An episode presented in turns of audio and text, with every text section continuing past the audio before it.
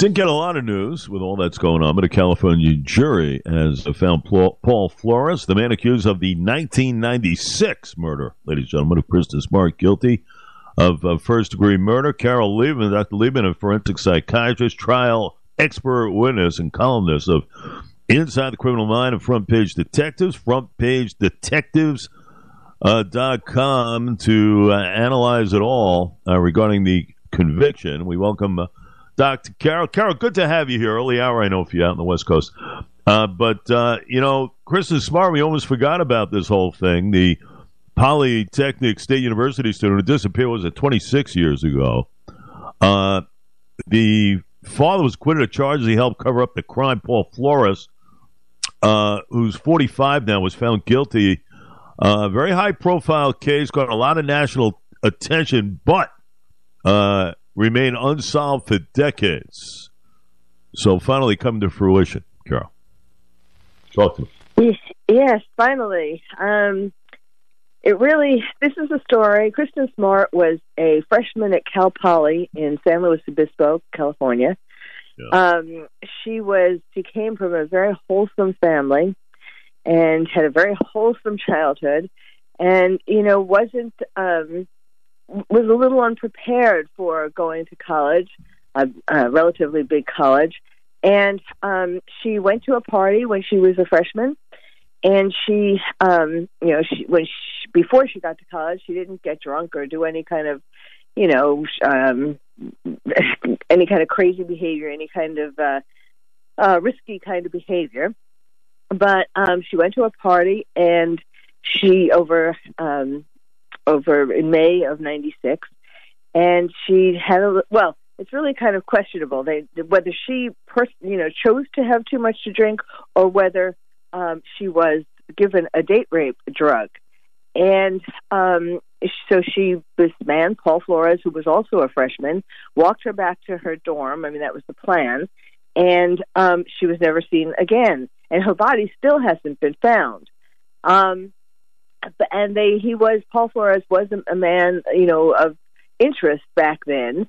Um, but they never really had enough uh, evidence at the time to to arrest him because because really it was a lot of mistakes that were made. The college didn't, uh, the college security didn't really take it seriously. They thought she had just gone away for the weekend. You know, it was Memorial Day weekend, and they didn't really start um, looking in earnest or thinking that a crime could have been committed.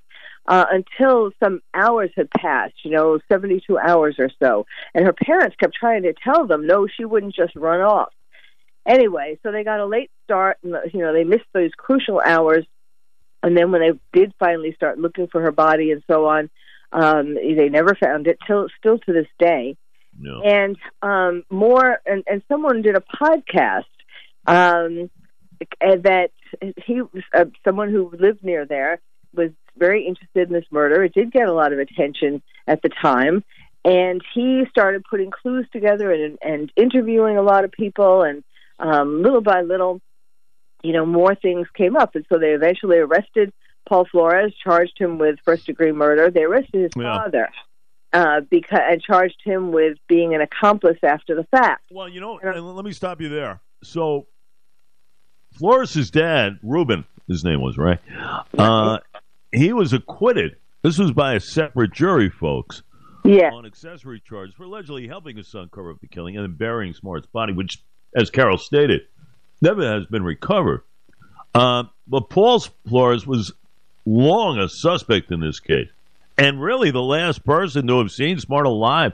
You, know, you go back to Memorial Day weekend, '96, it was right when he walked yeah. home, uh, Kristin, from one of these parties. You know, it was one of those alcohol fueled off campus deals um, but you know, who knows if she had alcohol within and whatnot.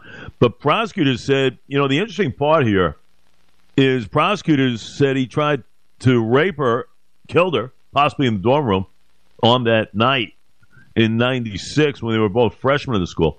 Um, but it's interesting to know that Flores had a black eye when investigators interviewed him Yes. And he said he got it playing, you know, some sort of pickup basketball or something, according to court records.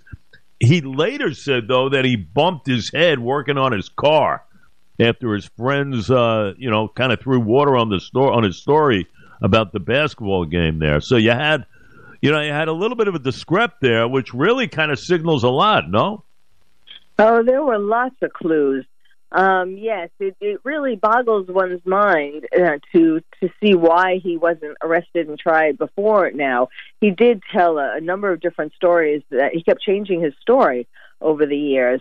And what apparently really did him in uh, was in the trial was that uh, he continued this behavior. There was something, you know, he he had some problems, psychological problems, and he wasn't able to sort of interact with people in a normal way. And so the only way he could, you know, get a girl to to be with him was to be aggressive, was to attack her, or and and um, then use date rape drugs. Uh, and so what kind of did him in at the trial in particular was that there were a number of women after Kristin um, who he did this to, who you know who managed to survive, but they they told their story, they testified, and the stories were so similar about how you know he had given them some kind of drug, um, and he and they they he got he took them back to his house or or they were at a party, he took them into a different room, and um, and he raped them, and was very very violent towards them and raped them, and um, and now the father, I, I really is is troublesome that the father didn't get arrested, didn't get, I mean, it got arrested, but didn't get found guilty of accessory after the fact. Um, supposedly, it was because there wasn't clear enough evidence. Uh, like, for example, the father was accused of hiding the body under his house. Uh, after Paul killed her, that he and there was, you know, they they did have cadaver do- dogs, um, actually that sniffed out a mattress in Paul's dorm room and also sniffed out things under the father's house. But it was so many years ago. Um, the blood that was found under the house um, was not was wasn't enough to make a, a definite match with Kristin. But then, and then the idea was that the father probably moved her body when the detectives finally started sniffing around, and moved the, her body to um, his wife's, his ex-wife's house, to Paul Paul's mother's house, and um, very eerie. Um, they again not enough uh, forensic evidence, but there Carol, was a, another. Hold on a sec. Another eerie part of this whole thing uh, was Laura's attorney had said someone else obviously killed Smart, and noted during the trial. Remember Scott Peterson, folks? Scott Peterson was also a student at that school. Okay, Cal Poly. At the time of the murder. Now, he was later convicted of killing. Remember, there was a high profile case in prison right now of killing his pregnant wife and unborn child. And that garnered a ton of attention, if you remember. But Flores blasted a lot of this forensic evidence in the trial. He called it, what did he call it? Like junk science? or something like that. Uh, and and that was it. But, you know, you look at the father here, there's another key element. Uh, Ruben who was accused of having buried Smart in his yard a little more than 10 miles from that college. And that's where investigators found some topsoil, you know, kind of disturbed a little bit uh, under his deck and, and the presence of blood there. But they, you know, it's interesting. They never could link that to Smart through all the DNA testing involved there, which was uh, amazing to me. You know, they found yeah. something, but they couldn't link it. Well, it was too small and it was too old. Um, but under the mother's uh, in the mother's yard, um, they had heard, you know, for, at, uh, closer to when she died, when she was killed, uh, they he- kept hearing an alarm going off, like a wristwatch alarm, and it tur- at four thirty in the morning. And it turned out that that was the time that Kristin used to get up when she was at school because she had a job at the pool. And so, you know, this this alarm sounding noise kept going off at 4:30 in the morning. I mean, it clearly that would seem like it was Kristin's wristwatch That's buried in the backyard. yeah, unbelievable. It really is. Uh, and you know, they had to, if you remember, uh, they had this trial in another town because of the request to hold it out of jurisdiction to receive a fair trial, you know, based on the high profile nature of the case. Uh, so, you know, that's what it was. The deliberations uh, took around, what, two weeks or so. So he uh, he's going to get his sentence come December the 9th, correct? Yes, and of course his lawyer is already making noises like he's going to appeal, but um, hopefully, you know, that won't work. Uh, it's it's really, you know, it's the father though who was very violent. He he perpetrated domestic violence on his wife, on Paul's mother.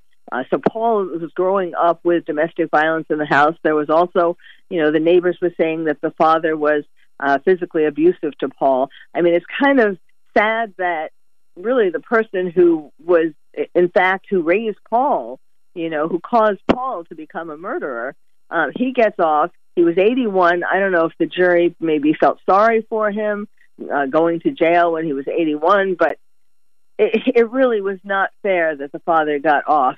Um, he was, you know, there was. It's too bad that they didn't believe even the, the little evidence that there was um, for the father as well.